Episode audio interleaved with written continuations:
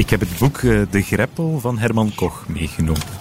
Het boek gaat over uh, de burgemeester van Amsterdam, die eigenlijk op een bepaald moment in zijn leven tot de conclusie komt dat zijn vrouw, of dat denkt hij toch, dat zijn vrouw hem bedriegt.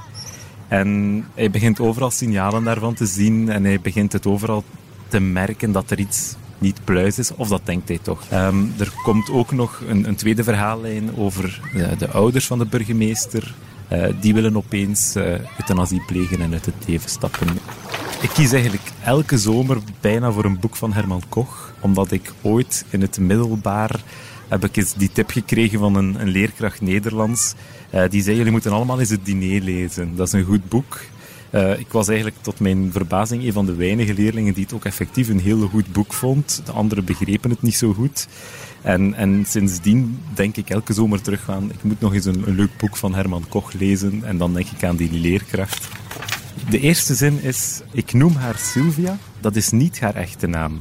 Haar echte naam zou alleen maar afleiden.